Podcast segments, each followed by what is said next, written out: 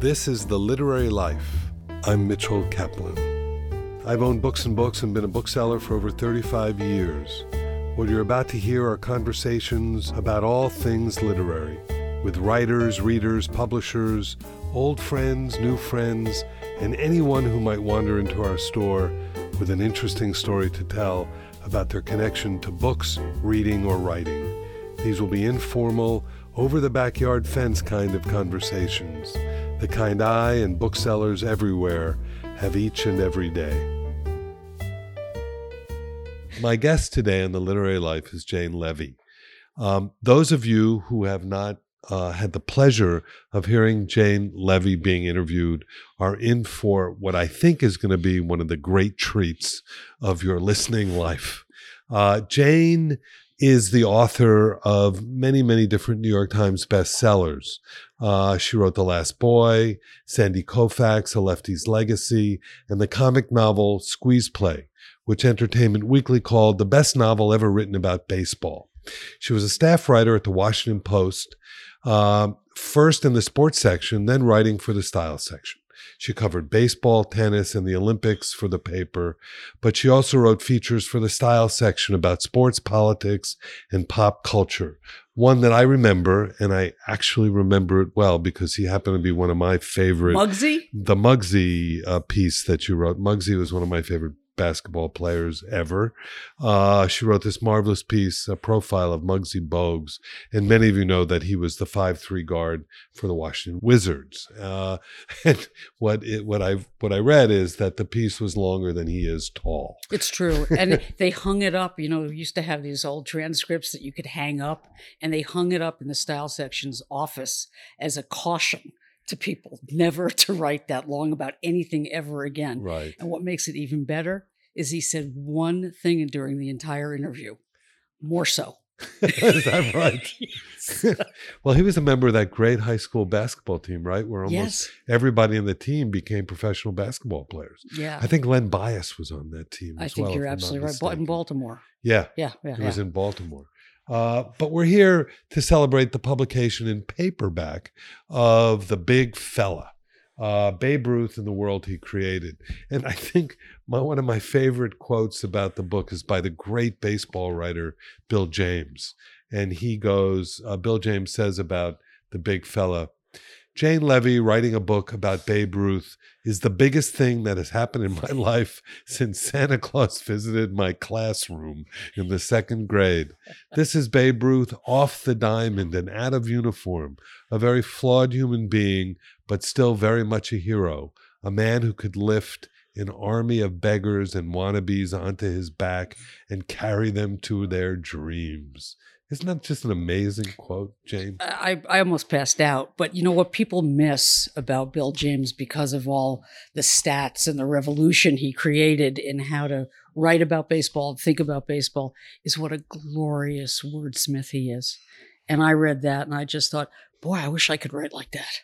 Well, tell me, you know, someone in, in one of the other reviews I read, someone uh, remarked that every ten years, there needs to be an amazing Babe Ruth biography, but you now have knocked it out of the park so that nobody else could write uh, another Babe Ruth biography. Why Babe Ruth? Well, it wasn't really my choice, Mitch. Uh, it, you know, what happens, as you well know, in publishing is that they have more control over what you write than readers like to think. So I had a two-book deal. And after Mickey Mantle, I went back and said, how about Billie Jean King? And they said, oh, she's kind of old. This was just before the movie came out. Right. Yeah, she's not too old for Emma Stone, but okay. So then I said, how about uh, how about Mel Brooks? And they said, well, you know, he's kind of old. And I went, yeah, that's why we have to do it now. And it suddenly dawned on me. You know, I'm supposed to be able to psych these things out. It took me a while to realize they only wanted me to write about baseball. And I think one of the secrets about liter- the literary life, at least when you have signed a two-book contract, is that they have a list. You know, they know who bought the other books. Right. They know where they bought them, when they bought them, what occasion they bought them for, hardback, softback, southeast, northwest, and they can sell me to that list. Well, you made a big mistake. You made that Mickey Mantle book way too successful. Yeah, I really screwed that up. You'd be writing about Mel Brooks if it hadn't been yeah, exactly. if it hadn't been as successful as it was. So I'm very lucky in that so many of my friends who are people who've made very nice lives and livings, you know, writing books sequentially, it can't get contracts anymore. That that's how much, as you well know, that the industry is, you know, contracted. So I'm very lucky that anybody wants me to write anything at all. Yeah. That's, you know, yeah. um, but I am sort of now branded, which I never thought I would be. And, um, you know, maybe when I'm old and older um, and rocking chair age, I can go back and do some of the other things that I would like to do.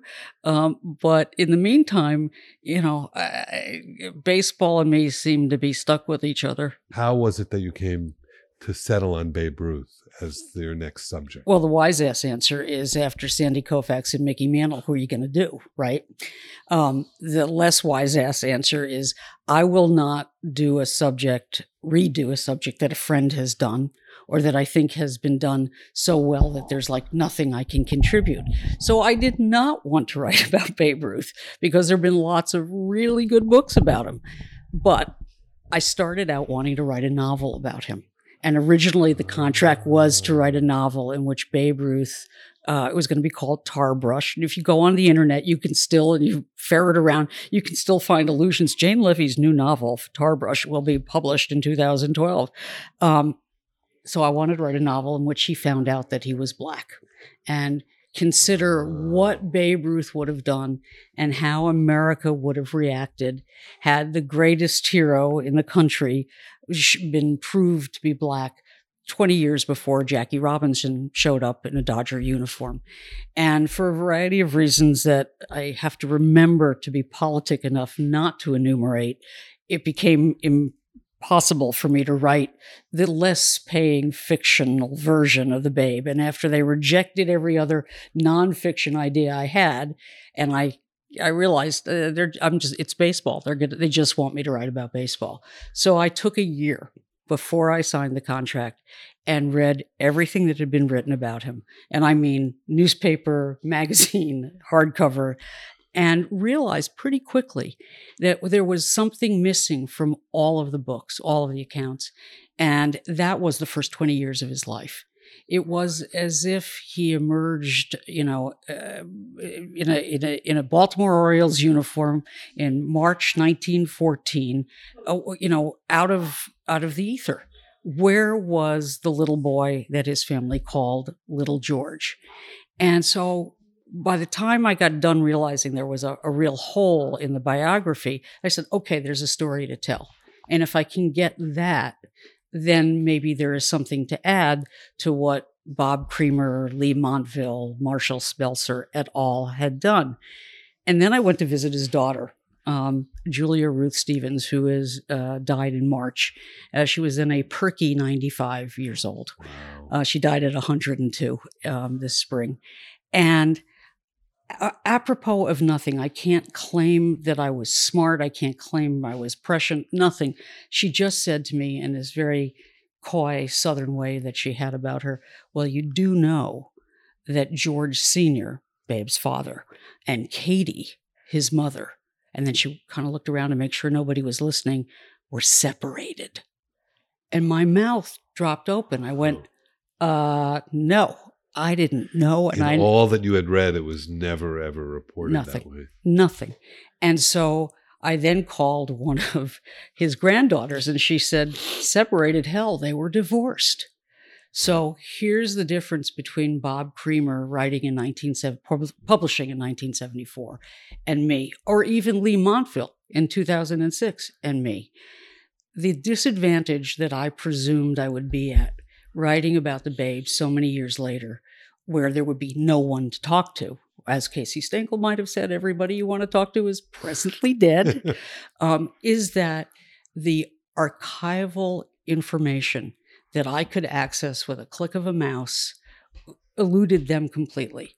So there was no way that Bob Creamer, writing in nineteen seventy-four, could then go to the internet, type in George H. Ruth Senior v. Katie Ruth, and find Deus Ex Machina, Up Pops, stories in the Baltimore Sun in May nineteen oh six. About their divorce. Uh, documenting their divorce and the causes for their divorce, wow. which were adultery and drunkenness. Wow. So what that tells you is two things. First of all, it told me, okay, sign the contract.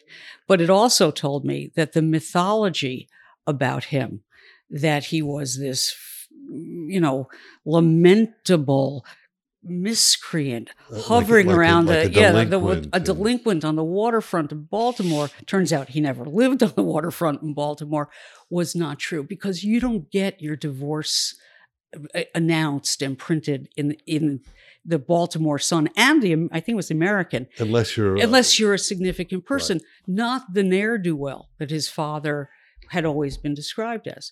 From there, I went to the archives, uh, the Maryland Maryland State Archives in Annapolis, and the entire divorce f- file, hundreds and hundreds of pages, police reports, everything is right there. I suddenly went, oh my God, he makes sense.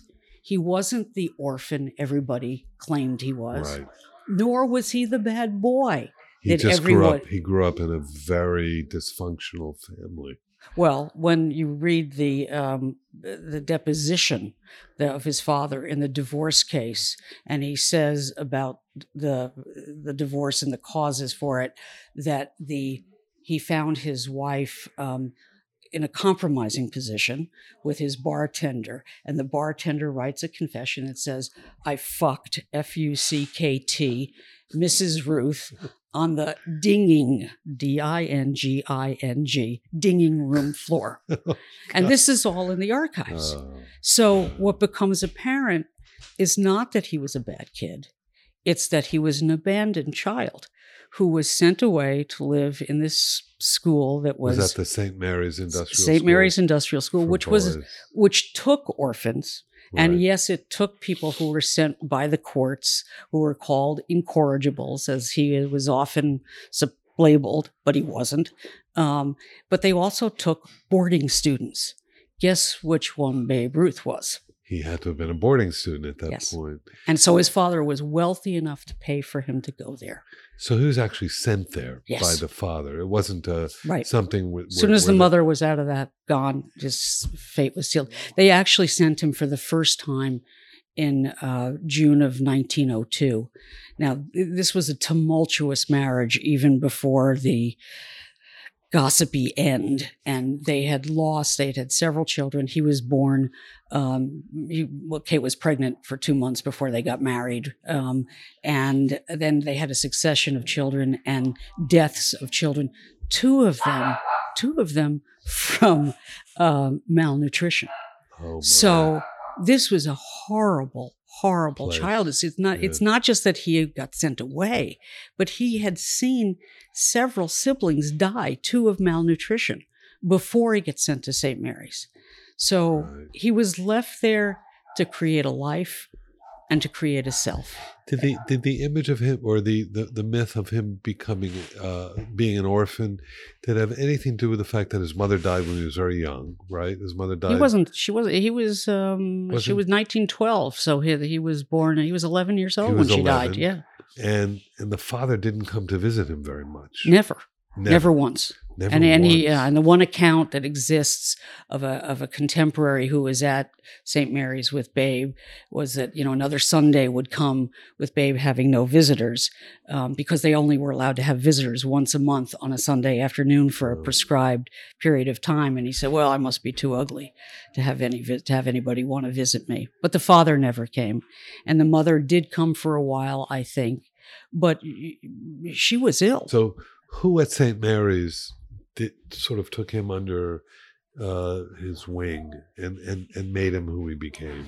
Well, you know, there's the part of the legend again is of this sainted brother, uh, brother Matthias, a big tall guy who was too big to fit through the door of the little cell that he lived in. And, um, and clearly that guy existed, and clearly he knew how to hit a baseball, and Babe learned stuff from him. But as one of the brothers I interviewed um, from the order, it's the Xaverian brothers, said, there are a whole lot of brothers who take credit for making Babe Ruth who he was, um, right. who weren't there when he was there.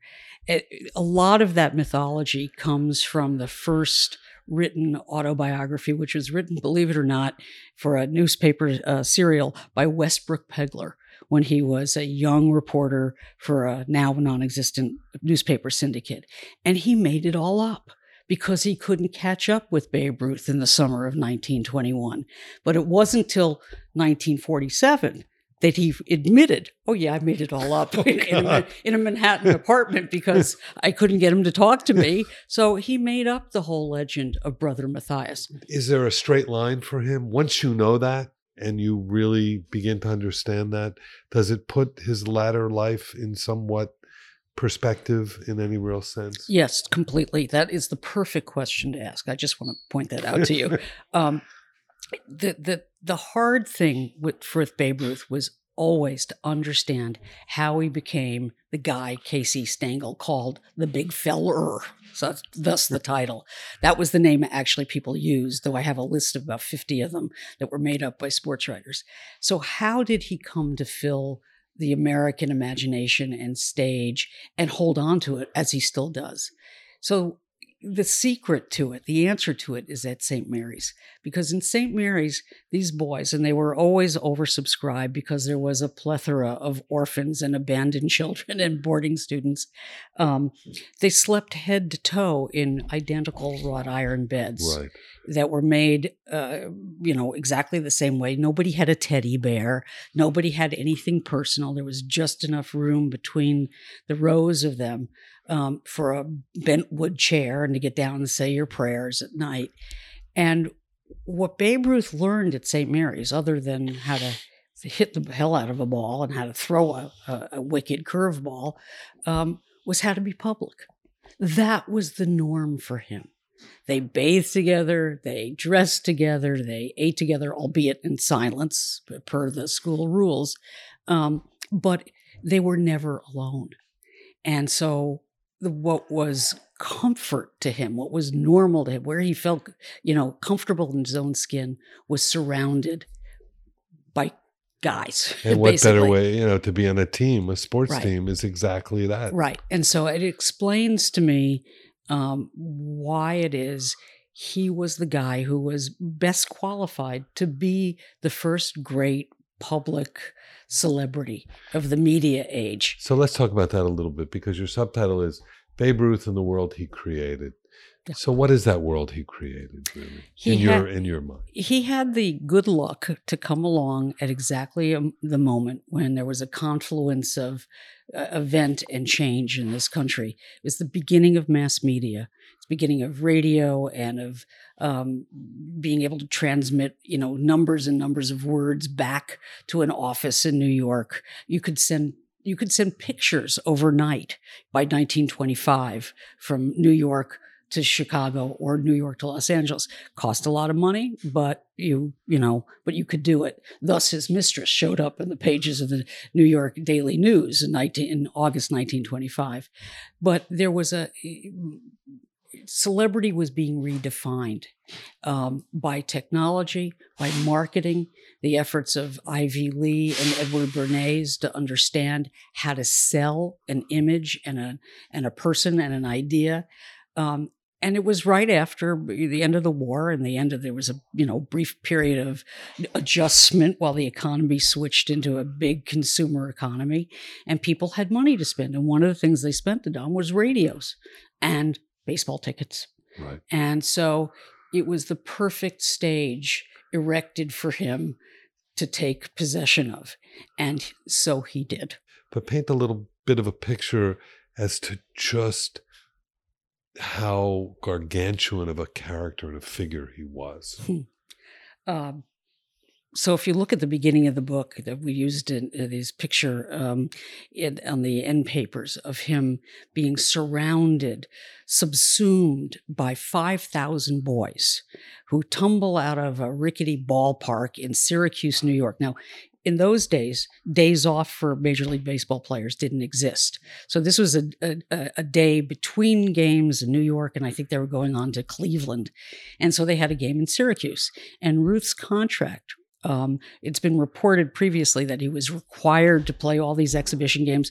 Oh no, the Yankees were way smarter than that. They paid him extra to be to play in those games. So here he is, and he, there are five thousand kids pour out of this ballpark and surround him. They're draped over him like a cheap fur boa.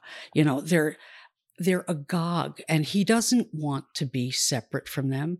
There's no posse to keep him safe. Right. There's no, you know, agent saying, move these kids away. You know, he's thrilled, and he stands head and shoulders over them. And one of the things that's fabulous about the picture, and it's it, it may be my favorite one of him ever, is that all the kids are looking at the camera. So this this was a cameraman who figured out how to get these thousands these kids, this swarm, into one frame, and there they are. And they're all looking at the camera. They want to be with Babe Ruth. Right. They want to be in proximity to Babe Ruth, but they also want to be seen being in proximity to Babe Ruth. So it's a quintessential early selfie, early selfie moment. It's a moment of, you know, modernity when people, when that consciousness of being seen starts to matter. And that's how big he was. Yeah. I mean, you know, he hit home runs where kids would pile out of the stands and tackle him, you know, as he's running the bases. One of his sixty home runs in nineteen twenty-seven, and the kid grabs onto his bat. So he carries the kid at, holding onto the bat, you know, oh as he tr- rounding third base. He just, you know, uh, he was also physically, and this is important to say, larger than anybody who played the game. And that's significant, because when he came to the Red Sox in nineteen fourteen, he was six foot two, maybe one eighty-five, one ninety pounds. Of course, he was a uh, he was known as the Baltimore Blizzard then for his. He played fa- minor league, and he was a minor well, no, he league came player. First to the to Red Sox, and then they sent him down. Oh, they sent him down, down to, to Baltimore. Oh, I I apologize. He was signed by the Orioles in March nineteen fourteen. Then he was sold by them to the Red Sox that summer.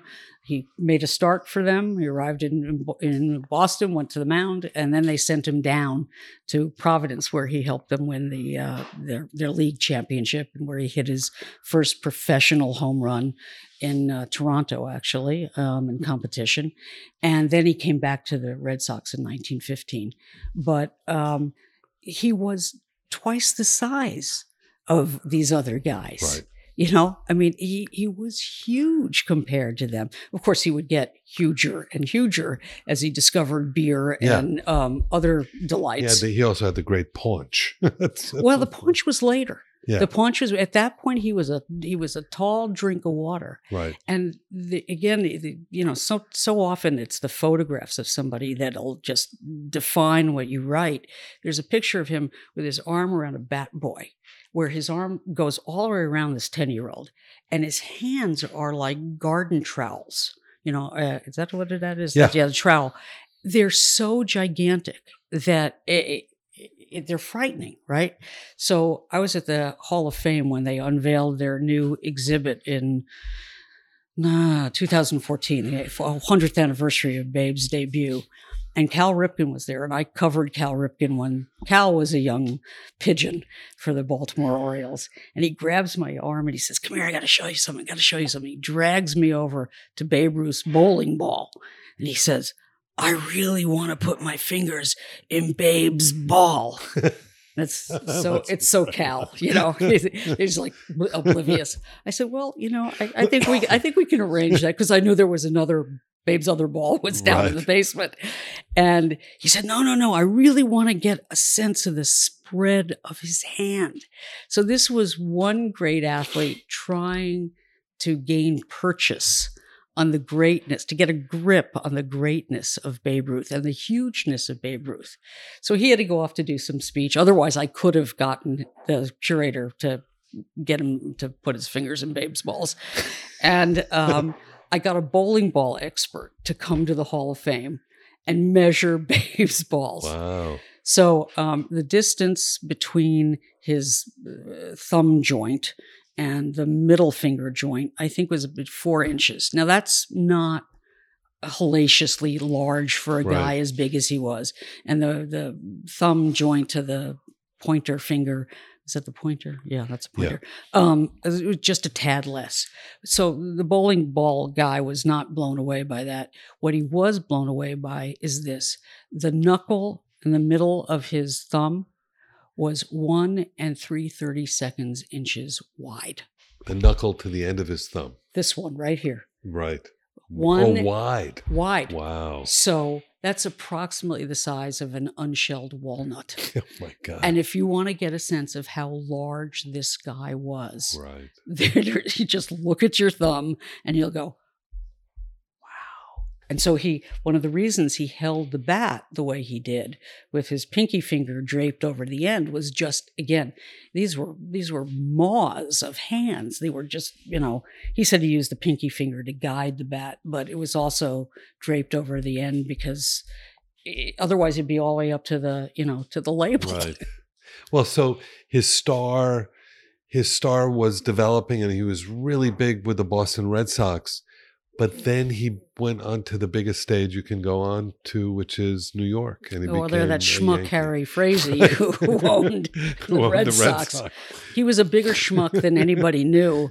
Um, not only was he stupid enough to sell Babe Ruth after the nineteen nineteen season to Jacob Ruppert and the New York Yankees, but he he, he took a loss on it.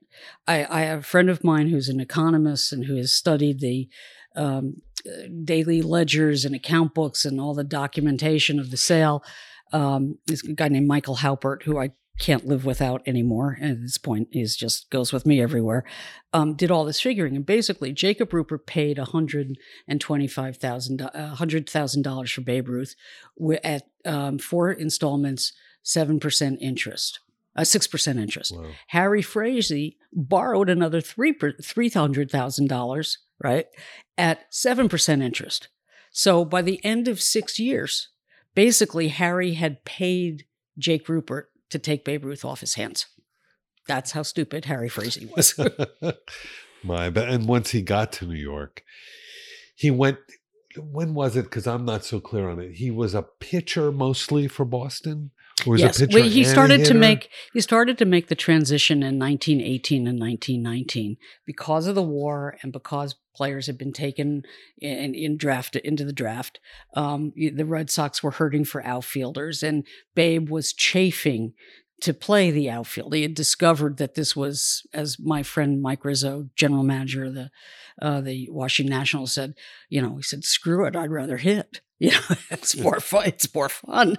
Um, and um, so at one point, the number of people who, let me see if I can get this right, the number of people who would have seen, um, more people would have known one of the Americans who survived the drowning, uh, the, the downing of the Titanic, than the thirty-five home runs that had been hit in Major League Baseball. Oh, wow. That's how rare home runs were. Right. And here comes this guy. So it wasn't a hitter's game, really. At that no, point. It was a manager's game. Right. You know, you had guys like John McGraw and Connie right. Mack who moved players around the bases like chess pieces. You know, you hit uh, left field. It was small ball is what it was, and or smart ball, they called it.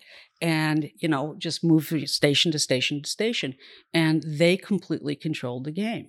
And Babe Ruth, who from the moment he got out of Saint Mary's, made it clear that authority was not his favorite thing, you know, just said, why should I do that? I can take one swing and end this thing. Wow. Nobody had ever used their body and torque and leverage and the rotation of their hips, you know, which was natural to him, to figure out how to hit a ball over a fence. And he literally took the game out of the hands of the micromanagers in the dugouts and reshaped it in his image. That's a that's a really great point, and and that, that that is something that I learned. I didn't quite really realize that. So once he got onto the Yankee team as a hitter, that's when it just all it all sort of exploded for him, right? At that point, you know, he loved Boston, and um, it, it, it was it was Nirvana. He was playing, and you know, he was uh, partying out in Sudbury, where you know the famous piano disappeared um, that he allegedly threw into a lake. I actually found the guy who found the piano. But when he gets to New York, his eyes are opened.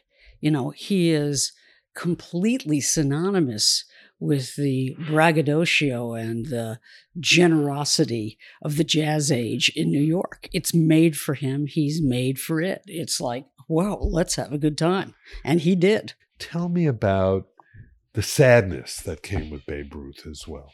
What was, because I'm glad you asked with that. that kind of background that he had, there had to have been a gnawing sadness at the same there time. There was, and and you, I started to say before, he was left um, by his family to create a life and a self at age seven at Saint Mary's, and God damn it, he did it.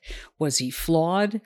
Did he treat women well? No. Um, you know, did he know how to be a husband and a father? Absolutely not. But with whatever means he had, he created a life of enduring significance and I would say largely decency. Um, but you look at the eyes, look at his eyes. And, you know, we picked this picture for the cover that's um, from Nicholas Murray, who was actually Um, the love interest of Frida Kahlo for ten years after oh. he went to take her picture. Is that so, right? Yeah. I didn't realize And he that wasn't a sports photographer. So right. he wasn't interested in getting, you know, the beauty of his body in motion. He wanted to get a, at the guy. And you can see Babe's holding himself close. And he of, often did that. It was a very um, common posture for him. Is it, you know, very defensive. It's like, you know, this uh, he could tell this guy was going to get something of him that nobody else saw. And you look at the eyes and they are sad. And for all the legends about his smile and his winking at the camera, what you see in picture after picture is the sadness. And he made the game into, and the fans and the teammates and the opponents into the family he didn't have. And uh, his his one of his granddaughters said to me, he was a window wisher. He would walk down a street and he would look in a window and see a family sitting, you know, at the table with a, you know, the curtains fluttering in the breeze and say, why didn't I have that? The first thing he did when he got out of Saint Mary's was not run amok. Again, the part of the legend was that he immediately went crazy and screwed everything, ate everything, right. and drank everything he could get his hands on. No, what he did is he got married. And that the marriage failed, that he you know, was a young woman named Helen Woodford, sixteen years old, that, that it came to no good and to a tragic end is awful, but not surprising. But his first instinct was to conform, was to try to give himself that which he had never had. And I find that incredibly touching. And one of my favorite Babe stories is that in nineteen forty-four, um, the New Yorker sent a um, reporter to Babe's apartment on Riverside Drive to ask him how he felt about Japanese warriors going to their death screaming, "To hell with Babe Ruth." And he said, well, that sounds like the little itty bitties, you know, which is just fabulous. Um, and that sounds just like Babe Ruth, as a matter of fact. But the reporter noticed that his throat was hoarse, which is the first intimation I could find of the nasal pharyngeal cancer that would kill him in on August sixteenth, nineteen forty-eight. He was out of baseball. Baseball had found no use for him. And you can imagine, and again, this got to me a lot. Not even as an ambassador of nothing. Some sort? Nothing. Bupkis, zero. And he... So the repudiation by the game and the failure of the game in any way to find something for him to do was a was a was a, a re- repetition of what he had had as a child, and so you know once again left alone, rejected by the family, quote unquote, that, that he had created for himself. And his last years were really depressing, and his wife said he was uh, suicidal at times. Um, uh, but, but you know, once it became clear that he was ill, um, people showed up, but he kept traveling, Mitchell. That's the thing. Ford Motor Company was the only company that would hire him. They paid him five hundred bucks to go to, you know, whatever city to, to do clinics. Um, and in the last summer of his life, nineteen forty-eight, he went to Saint Louis, where he posed on the field with uh, Yogi Berra and Uh, Joe DiMaggio, mm-hmm. that would have been the Saint Louis Browns, and uh, Billy DeWitt, the son of the owner, um, who got asked to sign his name in autographs because Babe Ruth had touched him, and he, you know, he looked like hell. He looked, he was, he was, he was emaciated. Um, but he then went to Minnesota, and he did his last radio interview. Now, again, putting him in a cultural perspective, when he comes to Boston, there's no radio. Fame is local. It's as far as your newspaper boy can fling a newspaper. And now here he is. It's nineteen forty-eight. Baseball's being, you know, recorded and not recorded, excuse me, broadcast on television. And here he is giving a radio interview in Minneapolis. Uh, and the radio interview was conducted by an eleven-year-old blind boy named Johnny Ross, who sits in Babe Ruth's lap and asks him questions.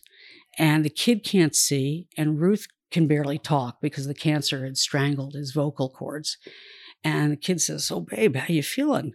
"Well, my head's hurting me, you know, and well, and I got a terrible headache." "Well, who do you think's going to win the pennant, Babe?" And he said, "Oh, I think the Yankees look pretty good." "And well, who's got the best pitching staff?" And oh, yeah.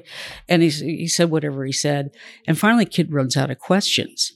And Babe Ruth puts his arm around this blind kid and says, "It's all right, Johnny. I think we're both just about out of words." Uh, and then he goes back to New York. He cancels the rest of his appearances on tour, goes back to New York, and he would be dead within weeks. What a chilling story. Yeah. And, and those of you who have not read the book, just hearing Jane speak about it, you have a sense of the way that it's written.